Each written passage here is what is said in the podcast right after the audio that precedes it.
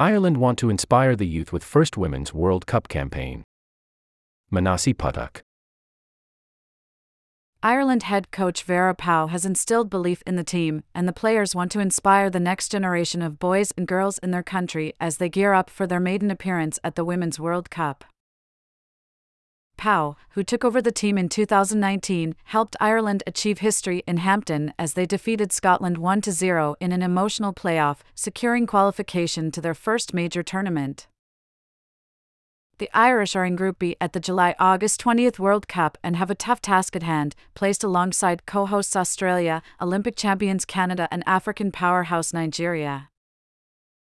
A passionate player who is now a top level coach, Pauw has helped the, the girls in green, as they are commonly known, to push their limits. I remember one of my first sit down meetings with her, she showed me clips of us defending and defending and defending and not really getting out.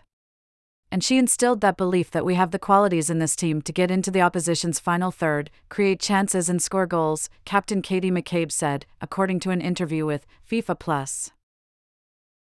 In our first game, under Pauw, which was against Ukraine, we did that and got people off their seats. It was exciting football, and I think that gave everyone a taste of what she wanted to bring into this team. And look, obviously, not all the games have been like that, and our defensive responsibilities are so important. But what was important to her was growing the attacking side of our game. Team spirit key to success. WWE SmackDown results, winners and grades on June 23, 2023. Where are Ukraine's M55S tanks? Today's Quordle answers and clues for Saturday, June 24th. Forbes Daily get our best stories, exclusive reporting, and essential analysis of the day's news in your inbox every weekday.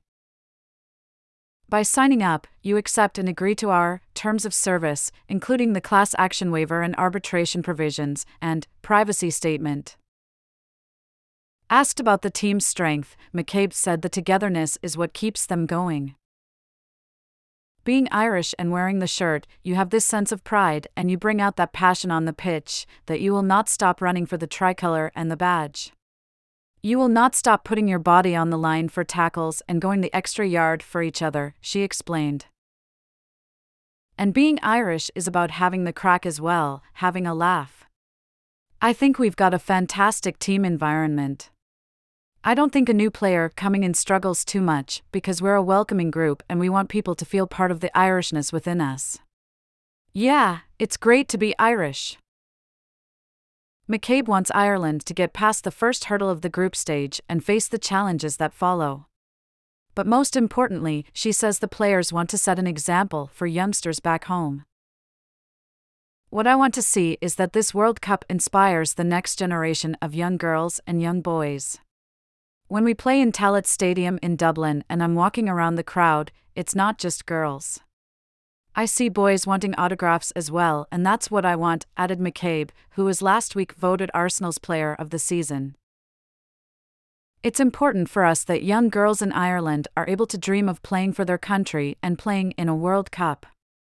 When I was younger, I never had that opportunity to look at women playing in stadiums and competing in World Cups. For young girls to be able to look up to us, and for us to inspire them, that's what it's all about, really.